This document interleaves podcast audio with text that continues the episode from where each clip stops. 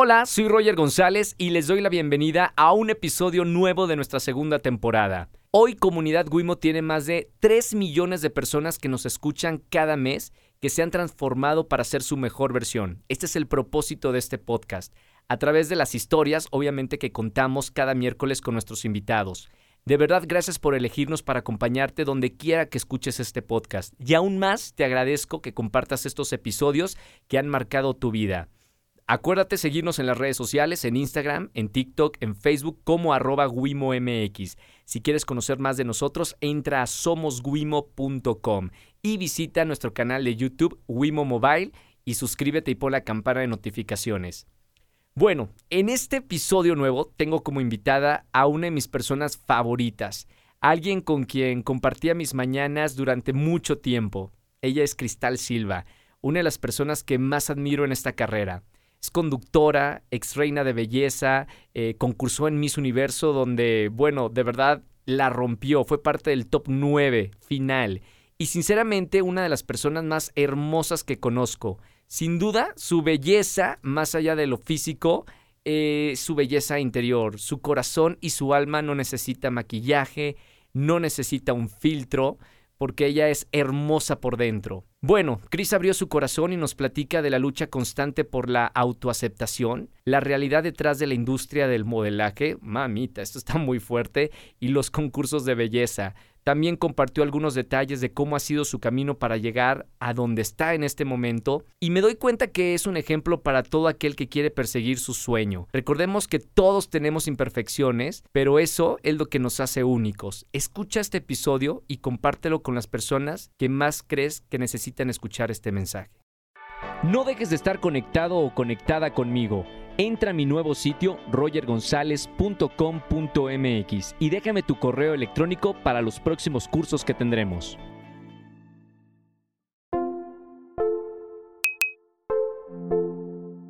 Bienvenidos a un nuevo episodio de Comunidad Wimo, soy Roger González y arrancando esta segunda temporada con amigos y amigas. Y en esta ocasión tengo el gusto de presentar a una amiga que tiene una historia de verdad increíble. Y aunque yo ya la, la, he escuchado, me encanta escucharla una y otra vez y quiero compartirla con la gente que, que, hace comunidad con nosotros en este podcast. Está conmigo y le extraño con todo mi corazón, Cristal Silva. También te extraño muchísimo. Me dio mucha alegría verte después de tu tan largo viaje por y medio. Europa. Oye, sí. Pero feliz de estar aquí compartiendo contigo y obviamente con toda la gente que nos está escuchando aquí en la comunidad Wimo. Aquí me encanta, eh, es muy diferente y tú lo sabes, a, a, la televisión aquí tenemos tiempo. Sí. No nos marcan qué decir o qué no. Silencio, eh, solo tú y yo. Solo tú y yo. en Venga la Alegría son tantos que no se puede. Sí. es, muy, es muy diferente. Muy diferente. Y, y me gustaría platicar tu, tu, historia porque más allá de, de lo de la ficción que, que, puede verte la gente en la televisión durante todos estos años okay. y todas las mañanas en Venga la Alegría, pues hay un, una mujer eh, que es Cristal, la que conocemos nosotros, que somos tus amigos, tu familia, Exacto. y que eh, arrancó con sueños de, de, estar hoy donde está parada. Pero estos sueños comienzan por allá en, en, tu ciudad. En Tamaulipas, señores, arriba del norte. Sí, mi Roger. He tratado de, de, cumplir un reto muy grande ahora como conductora, ahora en la televisión, y es ser la misma cristal que, que incluso tú lo bien lo comentaste, ven mis amigos, mi familia, mi pareja pero pues no deja de tener algo diferente, ¿no? Algo, algo distinto porque a veces no se me da la oportunidad porque no hay tal vez el momento, el espacio para poder compartir más allá de la felicidad que puedo mostrar un día en Venga la Alegría, supongamos, ¿no? Claro. O en u otra plataforma en la que yo me encuentre. Pero sí, para mí ha sido un sueño poder brincar de provincia, de esa ciudad tan pequeña que está ahí en Tamaulipas, donde tengo todavía mi familia, la gente que amo, que adoro, que incluso pues sigue siendo mi ciudad, a dar este salto a la Ciudad de México, que es un monstruo, ¿no?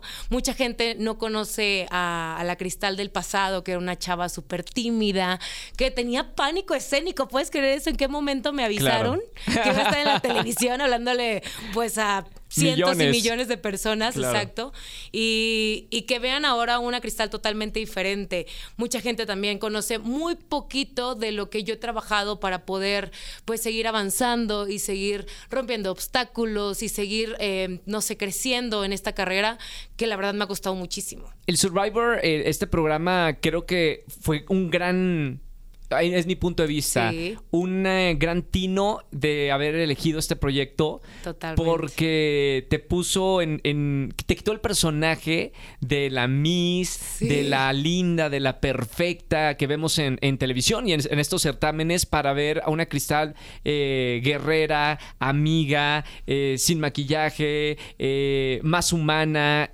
más cercano a lo que tú eres, ¿no? Totalmente. Fíjate, ahora que lo dices, recuerdo perfectamente el día que se me dijo, Cristal, te quieren para el casting de Survivor. Y yo, no hay manera. O sea, fue lo primero que comenté. ¿En serio? No hay forma. Dije, ¿qué voy a estar haciendo ahí? O sea, me conozco, sé que soy bien aventada, que no me da miedo los retos que ponen. Ya recordemos que ya había una primera temporada, entonces ya tenía como cierta referencia de lo que era Survivor.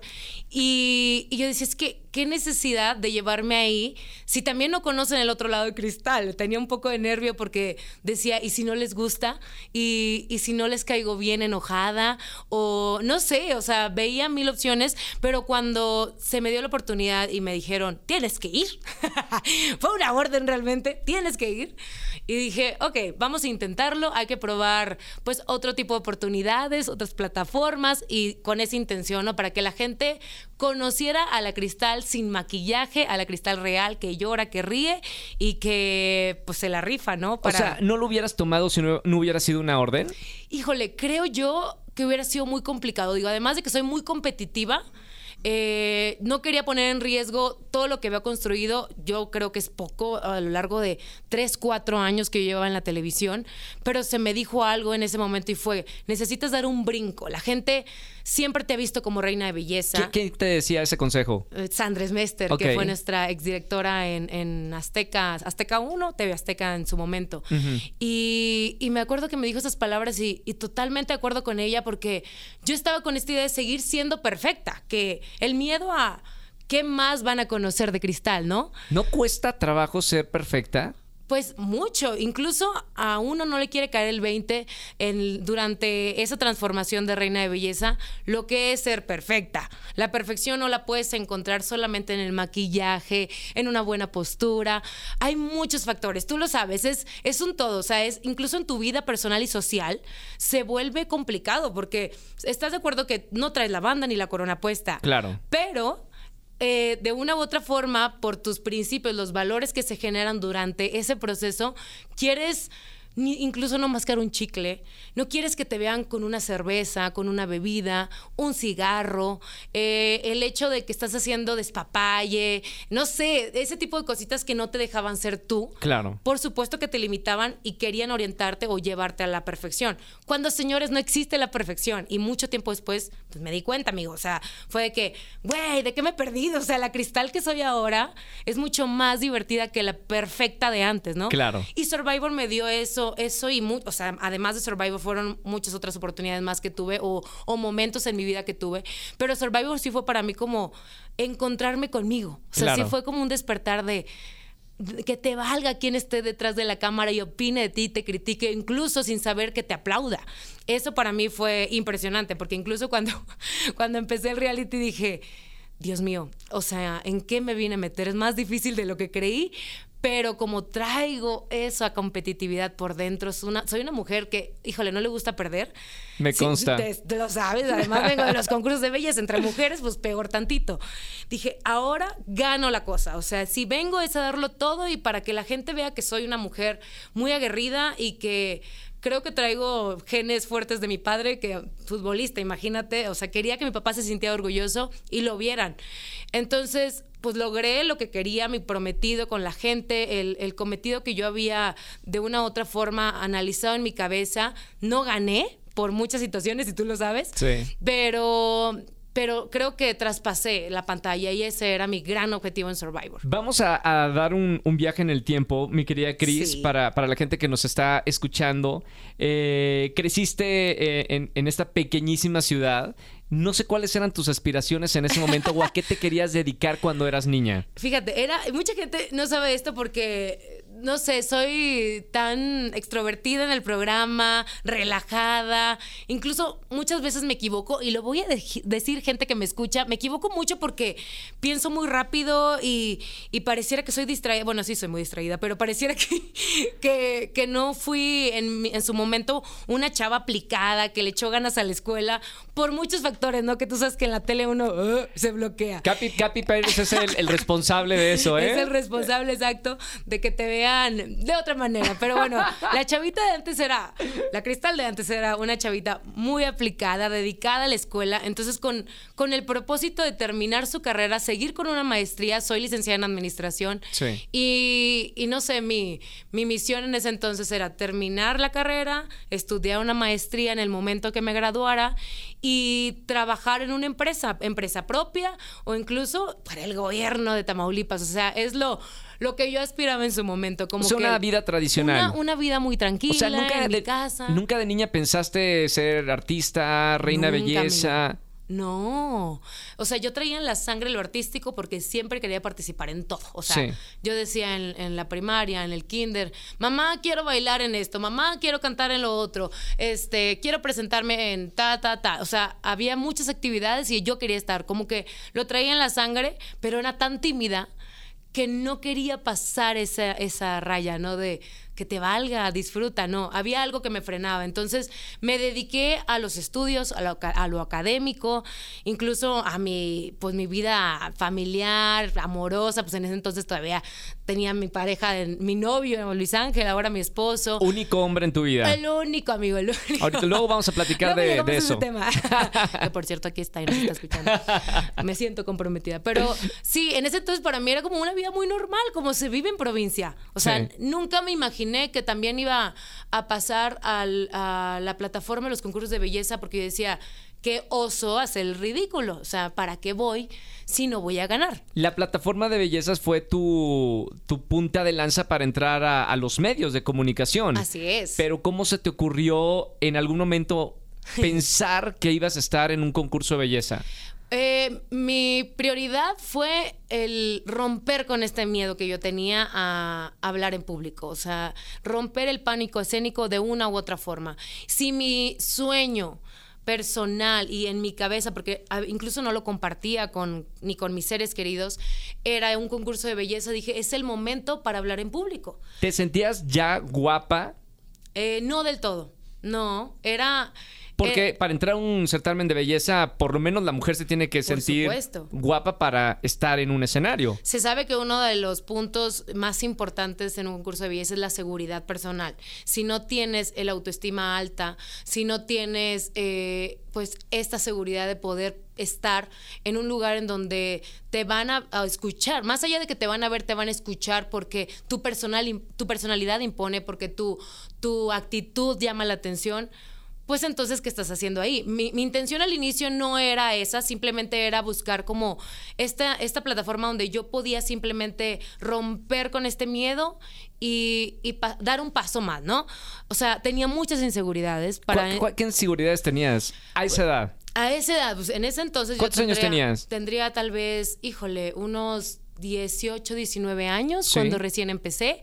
Pero imagínate, una cristal que pasaba por problemas alimenticios porque no le gustaba cómo se veía en el espejo, a una chica que, que le daba incluso muchísimo miedo el ponerse un bikini por el que dirán, eh, tantos temas psicológicos que yo padecí durante mi adolescencia y que de una u otra forma me frenaban a poder lucirme en un escenario. O sea, más allá de tener un título, era simplemente pararme en un escenario y que la gente me evaluara, que la gente me viera, que, que la gente observara a detalle lo que podía ser Cristal, era, era intimidante, muy intimidante. Entonces, cuando yo lo decidí fue de hecho no fue para un concurso importante, fue para un partido político, pues se reía hace un rato Capi porque me decía, ¿cómo? ¿Fue tu primer concurso? Y yo, sí fue mi primer concurso porque era el primer paso, o sea, era la primera opción que yo tuve para, para que no me vieran tantos era sí que me veía el público, pero no demasiados. ¿Tú misma te inscribiste o hubo alguien que te dijo, oye, tú puedes este, participar en un certamen de belleza? Había gente que me decía, sí. ¿Quién te decía? Eh, pues me decía la familia y me decía la gente que me conocía porque era alta, ya de por sí era alta desde muy chiquita. Sí. Y creo que veían algo en mí que yo no creía. O sea, esto era lo, lo ahora lo entiendo y, y digo, Cristal, ¿por qué no te diste cuenta del potencial que tenías de, de llamar la atención y no, no físicamente, sino por, las, por los demás factores que me caracterizan y que ahora valoro y quiero de mí. Pero en ese momento... lo que eres como mujer. Exactamente. Pero en ese momento para mí era como, híjole, pero es que yo no lo veo. Por más que me lo dicen, yo no lo veo. ¿Qué voy a hacer ahí? Total de que me convencieron, fui a un concurso, lo hice bien en la pregunta, aprendida, por supuesto, porque hasta crees que me debía improvisar. No improvisé, me la aprendí. Me dieron la pregunta y, bueno, yo, yo generé la respuesta. y después de eso, brinqué a Nuestra Belleza México y la Hora Mexicana Universal. Ya ahí yo ya me sentía en, en otro nivel, o sea, ya estaba en las grandes ligas. Claro. Ya cuando estaba en Nuestra Belleza, sí dije, Cristal, ¿qué te hace falta? Pero cada vez me exigía más, buscaba de esa perfección que hablábamos, buscaba por lo menos la aprobación de los demás. Y cuando llegué a la primera etapa de nuestra belleza, yo dije, ¿por qué no lo estoy disfrutando? O sea... ¿A qué crees que se deba, eh, Cristal, las inseguridades? O sea, siendo la mujer que, eh, que conozco y, que conozco por fotografías y, videos, eh, ¿de dónde crees que las mujeres sacan las inseguridades? Híjole, creo que son muchísimos factores que creo que también depende de cada persona, de, de, dónde venga, de su entorno, pero por ejemplo en mi caso, tal vez yo me dejé guiar por la mercadotecnia incluso, problemas tal vez que, que, yo tenía de pequeña y no me daba cuenta, el hecho de que mm, comiera demasiado y que la gente jugándose se burlara de eso, el que me dijeran que por ser grandota tal vez nunca iba a tener un novio, o sea, eso ya estamos hablando de bullying. Estamos hablando de un bullying que no es directo, pero que sí afecta. Estamos hablando también de este tipo de, de estereotipos o perfiles que buscan para poder escalar y llegar a la televisión, cosa que hemos tratado de romper conforme pasa el tiempo y darnos cuenta de que ahora el mundo está cambiando, pero en ese momento, te hablo de, mm, no sé, en, los 2000, todavía, todavía seguíamos con ese tipo de estereotipos que eran difíciles de entender y que aceptáramos lo que había en el espejo creo yo que depende mucho de cada quien, pero en mi caso creo que sí influyó muchísimo lo que te estoy comentando. O sea, sí me dejé guiar por todo lo que para mí era perfecto en ese entonces o que me mostraban que era la perfección. Y al final, pues me di cuenta que no, no lo era todo hasta que atravesé ese camino. Y ahora, eh, un episodio como el, el de problemas alimenticios, tú fuiste a pedir ayuda, tus papás o tu familia te ayudó en esto porque es un, pues un problema bastante difícil de salir adelante, ¿no? Muy difícil, amigo. No, creo que fue una señal de Dios. Siempre he creído que Dios ha estado conmigo en cada etapa de mi vida, hasta el momento, 31 años, me ha acompañado y se ha hecho presente a través de muchas señales. Y la más importante fue que casi pierdo la vida lo he comentado en, distintas ocasiones, en diferentes lugares, y lo hago con la intención de, compartir y que las chicas o chicos que me estén escuchando tomen algo o mucho de lo que voy a compartir en este momento. Pero cuando yo decido someterme a una cirugía plástica, fue la operación de, de senos, pues durante esa etapa, pues igual buscaba, buscaba el 90-60, ¿no? Pero también al mismo tiempo sufría o, padecía todavía los trastornos alimenticios. Sí. Tenía, híjole, tal vez tres semanas de haberme operado y decidí vomitar porque estaba a un día de, de mi graduación de la universidad. Entonces, yo había comido tanto que dije, claro, recordemos que para sacarlo todo y sentirte más liviana, pues vamos a acudir al vómito. Para mí era lo más sencillo en ese momento. Yo no había reconocido que tenía bulimia. Ni tu familia se mi familia no estaba enterada, ni mi pareja estaba enterada, ni mis amigas se enteraban. ¿Cuánto, tiempo viviste así sin que nadie supiera la realidad que mm. estabas viviendo? Empecé, si no mal recuerdo, como a los 16, 17 años y cuando esto pasó fue a los 21, o sea, sí tenía como cuatro años de estar padeciendo bulimia sin darme cuenta. ¿Cómo te ocultas, cómo ocultas toda una vida, una parte tuya de, de todo tu entorno? Sé parte de nuestra comunidad y cámbiate de servicio de telefonía a Wimo. Cada vez somos más los que queremos una gran cobertura, más gigas para redes sociales y pagar menos. Pide tu SIM Wimo hasta la puerta de tu casa en somoswimo.com. Es muy fácil, eso es lo más triste de todo. Y eso es lo que más me duele porque muchos de nosotros sabemos cómo ocultarlo. Y, es, eh, por ejemplo, no sé, algo muy rápido, ¿no? Te vas y comes con la familia y tal vez mientras estamos conviviendo y platicando, se descuidan un momento y te vas al baño. No avisas. O sea, es muy común levantarte al baño. Entonces te vas al baño, haces lo que tienes que hacer y regresas como si nada hubiera pasado. Obviamente, eh, si tal vez los padres a, estas alturas de la vida, después de haber escuchado tantos casos, tantos ejemplos, tal vez pueden estar más al pendiente de sus hijos, pero incluso sin estar al pendiente, lo he platicado muchas veces. O sea, es, es darte cuenta tú primero, porque a veces ni siquiera la ayuda va a llegar a tiempo. Entonces, lo mío fue, híjole, no sé, no sé si fui muy lista o o realmente mi familia no, no se imaginaba que yo podía hacer esto porque me veían feliz, me veían plena, o sea, me veían normal. Entonces, para mí era muy sencillo hacerlo para yo sentirme bien conmigo misma. Cuando esto pasó, em, en el momento en que yo vomito, me, se me contrae el músculo derecho en la parte del pectoral y me rompe un vaso por el implante. Ya tenía muy poco tiempo de haberse recuperado el tejido después de la operación. Entonces me rompí un vaso sanguíneo y me comienza a dar una hemorragia interna. Entonces, cuando esto sucede, Luis Ángel, mi esposo, estuvo en ese momento, gracias a Dios, porque yo pensé que había sido un movimiento de implante. Dije, híjole, se me movió el implante, ¿no? Sin darme cuenta que ya me estaba desangrando. Eh, nos fuimos al hospital, hablamos, por supuesto, a mis papás, me acompañaron. En ese momento me dijeron, es una hemorragia, y yo, pero ¿cómo es una hemorragia si yo mañana tengo mi graduación? O sea, por cuatro años he trabajado, este momento de mi vida es mi momento de felicidad. ¿Cómo que no voy a ir a mi graduación de la universidad? Imagínate. Era muy grave. Muy grave, a tal punto de que por obra de Dios también, te digo, ahí estuvo acompañándome, me pudieron operar de emergencia, tenía que estar un cirujano plástico, me abrieron, me retiraron el implante, me suturaron, perdí dos litros de sangre, casi pierdo la vida por un paro cardíaco, me, me cosieron y cuando despierto lo primero que hice fue levantarme la bata porque me, el primer comentario fue, probablemente se quede sin un implante durante varios meses. Y yo, ¿cómo? O sea, voy a estar con uno y sin otro. O sea, no estoy entendiendo y me dicen sí cuando levanto la bata y me veo así, con una cicatriz enorme y llena de moretones, con la piel flácida, pues yo me sentí un monstruo. Claro. Cuando yo quería ser una princesa. Claro.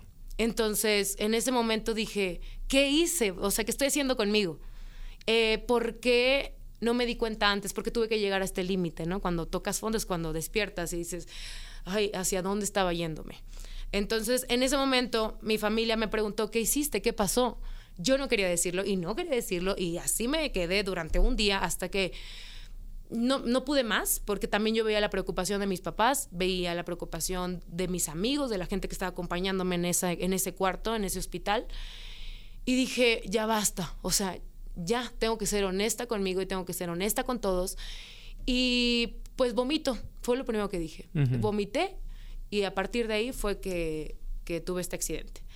Estuve tres días en el hospital, en lo que me recuperaba, estuve fácilmente ocho o nueve meses sin un implante. Entonces, durante ese tiempo, sino es que casi, casi el año, porque teníamos que esperar a que se recuperara el tejido, pues yo me veía al espejo y decía, y la que iba a ir a un concurso de belleza, con el 90, 60, 90, ¿dónde quedó? la perfección que estabas buscando, ¿no? Totalmente. Hasta que puse en riesgo mi vida, hasta que hasta que me vi de esa manera fue que me cayó el 20 y dije, hay cosas más importantes. Tu salud está primero. Y no sé, al día siguiente, después de que salí del hospital, decidí cumplir con una misión y fue compartirlo. Y yo dije, yo no sé dónde ni, ni con quiénes, pero creo que voy a tener la oportunidad de hacerlo, sin saber que después, con el tiempo, iba a tener Nuestra Belleza México, el título de México, luego Miss Universo y luego la televisión. Y esto lo he hablado en muchas ocasiones, o sea, mis planes a futuro se han cumplido a partir de ese momento. Sí. Pero son cosas que, que de chava, no sé si es la inmadurez, si es este tema psicológico que no se trabajó cuando estaba chava en la adolescencia, pues me hicieron darme cuenta muy tarde. Pero, pero ahora, bueno, agradezco a la vida, agradezco a Dios que, que, estoy aquí, que lo puedo platicar, porque sí fue una etapa muy difícil, incluso para contarla. Ahora ya, ya me siento un poco más fuerte, porque en su momento, híjole, se me quebraba la voz y hasta me daba pena. Yo decía, es que ¿cómo voy a platicar esto? ¿Qué, qué van a decir de mí, no? Claro. ¿Cómo se van a imaginar a la cristal sin un busto? O simplemente vomitando yo decía, no, ¿cómo, cómo la gente me va, a ver de esa manera? Hasta que dije, pero muchas niñas están pasando por lo mismo. O sea, muchas mujeres o muchos hombres, porque también padecen bulimia los hombres. Es un tema que no te puedes quedar callado. ¿Y quién te ayudó, Cris, una vez que, que, tuviste como la fuerza de contárselo a, a, a, tu familia? Eh, ¿Qué siguió? ¿Hay, ¿Hay alguna terapia o cómo, cómo te recuperas de, de esa enfermedad? Eh, no sé, mira, yo no, no, nunca tuve terapia ni, ni consulta psicológica, ni mucho menos. Lo, que sí me hizo despertar sí fue el accidente, o sea, sí fue muy duro, el dolor y, y todo lo que padecí durante ese momento me quedé en shock. O sea, al día siguiente, por supuesto que yo no pensaba en volver a vomitar, porque después de, de, que me volvieron a operar, porque tuve después una tercera cirugía para ya volverme a colocar el implante, yo decía, ¿y si, ¿y si me vuelve a pasar lo mismo? Ya era una culpa personal, o sea, ya era una culpa incluso con Dios, porque le estaba faltando el respeto, es una mujer de mucha fe, entonces... Que te dio una oportunidad. Sí, me dio una oportunidad como, ¿por qué tengo que fallarle otra vez? El compromiso lo hice con él, primero, y luego, pues con la gente que me quiere y me quería ver bien. Entonces, yo sé que se requiere incluso ayuda profesional para este tipo de cosas. Yo no la tuve y me siento bendecida por eso, porque no he acudido nuevamente después de tantos años. Pero mi salida fue tener la fe muy, muy fuerte, muy grande.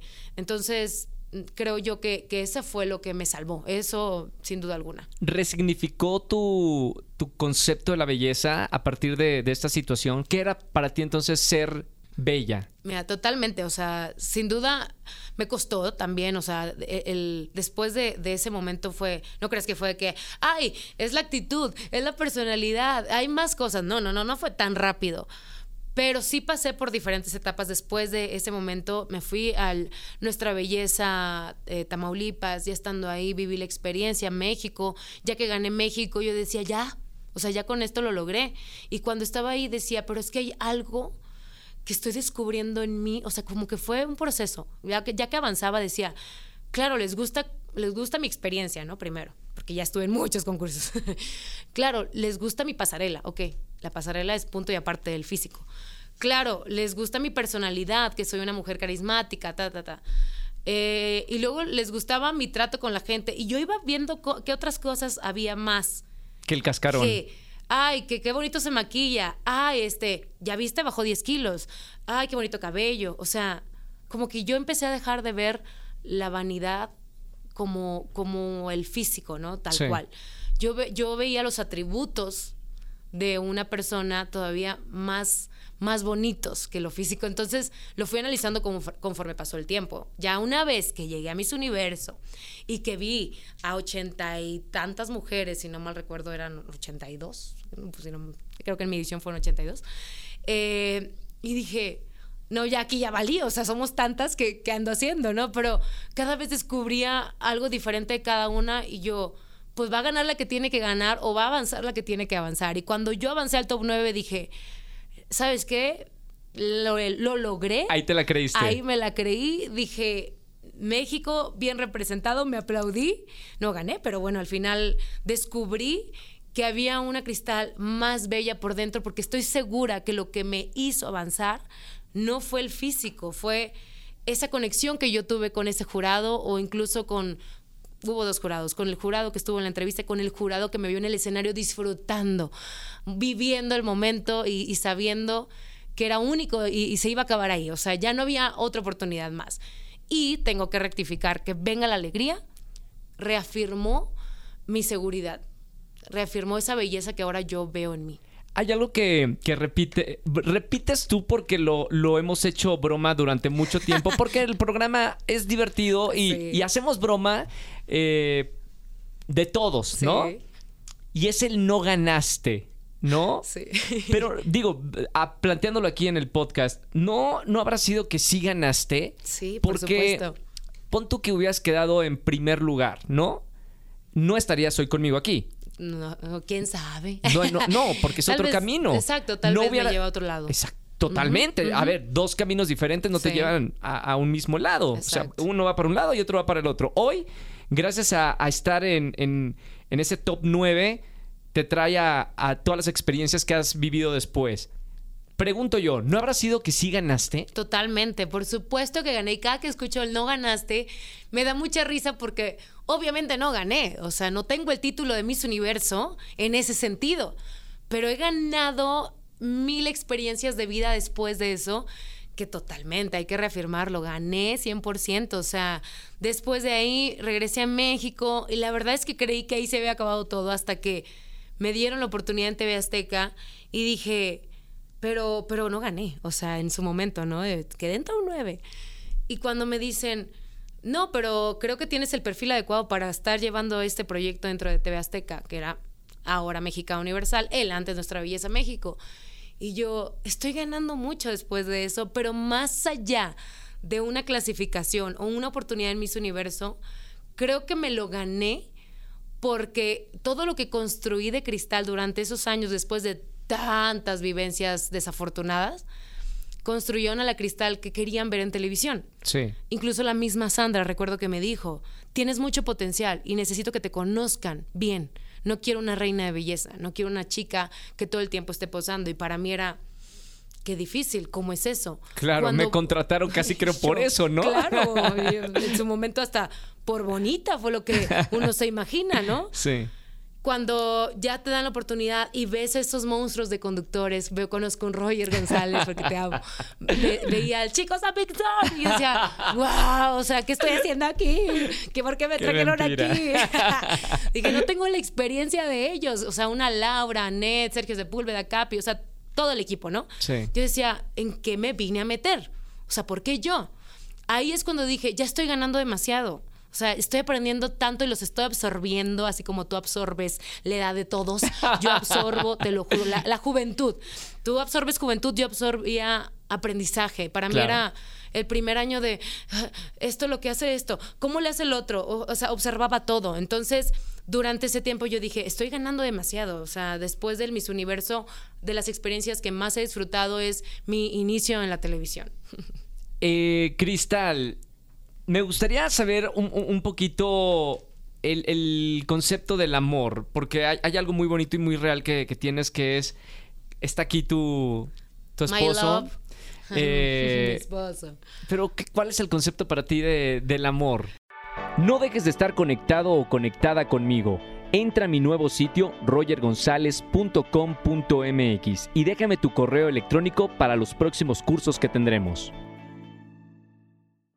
Híjole, En este, digo, lo, lo traigo a, a colación en este podcast Sí. porque hay muchos jóvenes que están escuchando que hoy en día el amor es desechable, ¿no? Y dicen, uy, ya duré un año y es mucho. Y Y, y si llevan mucho tiempo no se van a casar o se van a divorciar. Pues el amor para mí es paciencia, mucha paciencia. ¿A Son- qué edad se es- conocieron? nos conocimos a, a los 10, no, nos conocimos a los 13. Wow. Tengo 31, imagínate, echa cuentas. No, No, no, no, no, eches no, no, cuentas. no cuentas. no, mejor no, no, No, hagamos no, no, cuentas. no, A los saque usted 13 la- con las cuentas. Exacto, ustedes pónganse a trabajar. 13 años, pero en realidad anduvimos a los 16. Ujú. O sea, tenemos más de 15 años conociéndonos, ¿no? sí, ya, ya una vida. Pero entonces, hablando del amor que, que yo he trabajado con mi pareja, ha sido un amor de paciencia, de transformación, de, de cambios muy grandes, de, de tolerancia, de respeto, de admiración. No sé, eh, incluye demasiados valores dentro de, de una relación como la nuestra, porque, por ejemplo, ahorita que lo analizo, digo, por supuesto, cambios, transformación. O sea, hemos cambiado los dos en diferentes etapas de nuestra vida, de nuestra relación. Claro. Durante estos 14, 15 años de conocernos no hemos sido los mismos. O sea, el Luis Ángel de antes era un chavo que, que igual creyó que se iba a quedar en Ciudad Victoria y que no iba a salir de ahí porque teníamos miedo los dos a salirnos de, del estado, de, de nuestras casas. Ahora ya trabaja en, en, el Poder Judicial y él fue el que, se, el que salió primero de la ciudad. Nadie se imaginó que yo iba a trabajar en la televisión y mucho menos él. De respeto, híjole, también tuvimos nuestros momentos difíciles, muchos celos, toxicidad, en donde no queríamos que tuviera amigas, el otro, porque sales con el otro? O sea, también hubo momentos fuertes. Claro. Momentos de, de, mucha paciencia. Creo que él me tiene demasiada paciencia. Soy una mujer muy difícil y se ha adaptado mucho a, a, mi entorno. Entonces, igual, yo al de él, ¿no? Pero creo que él, él más que yo, porque tú sabes lo difícil que es estar en televisión y, y de un brinco de ser una chava, pues, de la provincia, ¿no? A, a la tele en, en este monstruo de Ciudad de México, pues ha sido difícil. Entonces, nuestro amor ha ido cambiando conforme pasa el tiempo y, todavía lo admiro aún más por eso, porque seguimos juntos y hay amistad todavía, hay, hay complicidad. Ah, no sé, nos encanta, más allá de ser pareja o matrimonio, ser, ser amigos, porque nos la pasamos muy bien también como amigos. Ahora, acabas de decir que, que te consideras una mujer difícil. Sí. ¿Por, ¿por qué? Híjole, además de que soy muy controladora, y el otro sí. Me encanta que lo acepta. soy muy de lo que yo quiera. O sea, si quieres y no, no. y el otro es muy paciente. La verdad es que somos, somos el, agua y el aceite hasta cierto punto porque... Sí y yang. Sí, ¿no? y yang. O sea, te lo juro de de esas veces que el otro es para que ya se vaya y me deje ahí en paz y yo siga ladrando como loca. O sea, no, me tiene toda la paciencia del mundo porque incluso para tomar decisiones soy muy indecisa también. O sea, estoy así como, no sé, no sé, no sé. Y el otro es, es que ya necesito saber. ¿Y yo qué? ¿Qué cosa? Distraída también. O sea, no sé, soy muy, muy rara y difícil en muchos sentidos. O sea, hablando, por ejemplo, de otros temas, el, el nuestros planes a futuro, él, él, es mucho más estructurado. Conservador. Más conservador, más tradicional. A ver, ya tenemos este coche, pero en dos años este, podemos hacer esto, pero luego el DEPA, pero entonces los viajes, y luego los hijos, y yo, espérate, espérate, te fuiste bien rápido. O sea, sí, el carro, sí, el depa, sí esto, pero los hijos no. Hay un problema. Hay un tema ahí. En Venga la Alegría, todo mundo se casa y tiene hijos, ¿no? Y luego te terminas convirtiendo en la gente que te rodea. Totalmente. No, no te da, o no te da o sí te da ganas al ver de que tienen como todas nuestras amigas, como ya también sus hijos. Eh, no me dan ganas, amigo. No, no, no. O sea, a ver, sí, qué bonito, qué padre. Ay, los cargo y juego con ellos, los disfruto. Los sobrinos. Los sobrinitos de lejos y listo pero estamos también disfrutando nuestro momento de matrimonio con amigos. O sea, ya llega el fin de semana y se me olvidan los, los, amiguitos y los sobrinitos y todos los de mis compañeras. O sea, la verdad es que llega un momento en donde decimos, no hemos vivido del todo, porque realmente siento yo que nuestra vida social la hemos disfrutado más que nunca aquí en la Ciudad de México. Claro. Y la gente dice, Cristal es súper fiestera, pero no, señores. Recuerden que yo pasé una etapa de concursos de belleza donde me concentré en disciplina 100% y hasta bueno, que digamos aquí, que tampoco allá hay tanta fiesta. Y si hubo, pues tú sabes que era encerradito en tu casa porque pues no estábamos muy bien que digamos. Entonces, sí había cosas que nos frenaban a los dos y ahorita que estamos aquí es como disfrutemos porque va a llegar una edad porque la edad nos persigue, una etapa donde sí voy a querer ser mamá. Por supuesto que quiero ser mamá. Por supuesto que quiero vivir ese momento. ¿Cuántos hijos te gustaría tener? Pues mira, ya que pasa el tiempo estoy diciendo que uno, al principio dos, pero él me está, me está casi, casi que obligando que sean dos. Dos. sí, además, pues nos tenemos que poner de acuerdo. Creo que sería bonito tener dos, niño, niña, y si no, pues ya veremos qué dice el tiempo. Yo, mira, me estoy esperando que el tiempo decida. Unos dos o tres añitos más, ya te diré, ya te avisaré. ¿En qué te gustaría convertirte, Cristal? Porque hemos visto como varias etapas tuya y, y tu transformación, pero ¿tienes conciencia de qué mujer quieres ser en unos 10 o 15 años? Sí, pues bueno, obviamente como te lo comenté, quiero ser madre de familia, si quiero verme con hijos, ya en 10 años, por supuesto, ya tendría mis, mis bebés, incluso me veo, eh, no sé, teniendo mi propio programa, o sea, he anhelado ese momento en donde la gente ya me vea como una conductora, porque me ha costado mucho, Roger, tú lo sabes, o sea, claro. a lo largo de este tiempo entre que estaba y no estaba, pero que si la chava que va empezando, la nueva, ya quiero posicionarme como la conductora que yo creo que soy. ¿Cómo te gustaría que fuera el programa para conducir? Ay, mira, me encanta el entretenimiento. Creo que sí. Mándale esto a Adrián Ortega, Ah, por, favor. ya se envió el correo. ¿Cómo te gustaría? Me encantaría algo de entretenimiento, dinámicas, juegos. O sea, siento que tengo pues el carisma para llevarlos. Muy tú. Tú sabes de qué te estoy hablando. Somos tan divertidos que no la queremos pasar bien. Noticias no, señores. Adrián, noticias no. O sea, eso sí no. Programas serios creo que no me van muy bien. O no sé, no, no he probado, pero quiero algo de entretenimiento, algo que haga disfrutar al público, a las familias de México o del mundo, nunca sabes. Claro. Sí me gustaría viajar también. Falta mucho por viajar. Creo que es algo que, que estamos ahora tomando como, como reto, como propósito de vida, el conocer y antes de tener hijos, pues seguir viajando. Em, no sé, también si, si existe la oportunidad, me gustaría mm, tener, no sé, otro tipo de proyectos fuera de la televisora. Cuando llego a este tipo de, de plataformas, el radio, los podcasts, eh, no sé, la música, digo, es que siento que puedo hacer muchas cosas. Me Sí. encantan, me encanta hacer un poco de todo. La música ha sido de las cosas que quiero, pero no hago. Entonces en 10 años ya, me, ya quiero verme con, con un disco. O sea, no, no sé si voy a ser cantante profesional, tal vez ya voy tarde, pero por lo menos tener el check de que lo logré. ¿no? Igual has tenido la oportunidad en, en Venga la Alegría de, de- Es un programa muy Exacto. noble para, para, para un conductor. Muy. Porque te pone a actuar, cantar, no bailar, hacer el ridículo. O sea, todo. Ha, sido, ha, ha sido un gran proyecto, ¿no? Un gran proyecto y el mejor para arrancar como, como gente del medio. O sea, yo, por ejemplo, que empecé, yo dije, postconducción y listo, ¿no? Sí. Pero no sabía que Venga la Alegría era tan versátil como lo es. Ya cuando llegué y me dijeron, cantas, bailas, actúas, comedia, esto. Y yo, eh, eh, sí me gusta, pero no sé si soy buena. Y ya que ha, ha ido pasando el tiempo, digo, ay, pues le he echado ganas y no lo he hecho tan Y mal. si eres tan buena. No, no, no, sí. Y me gusta mucho, la verdad es que lo disfruto. Entonces, creo yo que eso me está dando como el hambre de, de experimentar en otros lados. Entonces, nunca sabes si la cristal en 10 años puede estar en, en otros lados, además de la tele, porque no me gustaría dejarla. Todavía me siento chava para dejar la televisión. Cuando llegas a tu casa, mi querida Cris, eh, dejas las pestañas, Sí. los vestidos. el- ¿cómo, cómo, cómo eres en, en- en tu casa? Pues realmente desde que salgo del foro ya me empiezo a desarmar. Yo salgo del foro 6 eh, en TV Azteca, ya estoy en el baño quitándome la zapatilla. Odio ponerme zapatillas por dos cosas. Porque mi esposo no es tan alto, entonces siempre lo dejo abajo y no es que a él no le guste, sino es que a mí no me encanta que sea más chaparrito que yo. O sea, es un tema mío, la verdad. Sí. Cosa mía.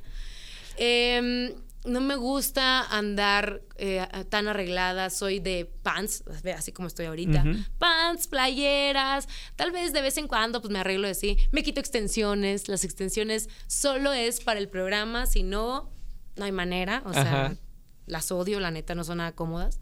La pestaña postiza, en cuanto voy en la camioneta, o sea, voy avanzando, ¿no? Ya me las voy quitando, porque todavía vanidad un poquito de que me vean sin pestaña. Uy, qué miedo, mejor me espero a la camioneta, me las quito.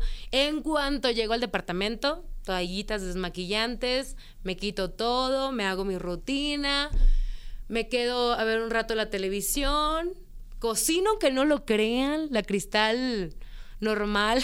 es que la gente piensa que soy mala esposa. No, atiendo a mi marido, hago de comer. Órale. Así, claro. Hago ejercicio, todo muy normal. La verdad es que soy muy relajada, o sea... ¿Qué, qué versión de cristal te gusta más?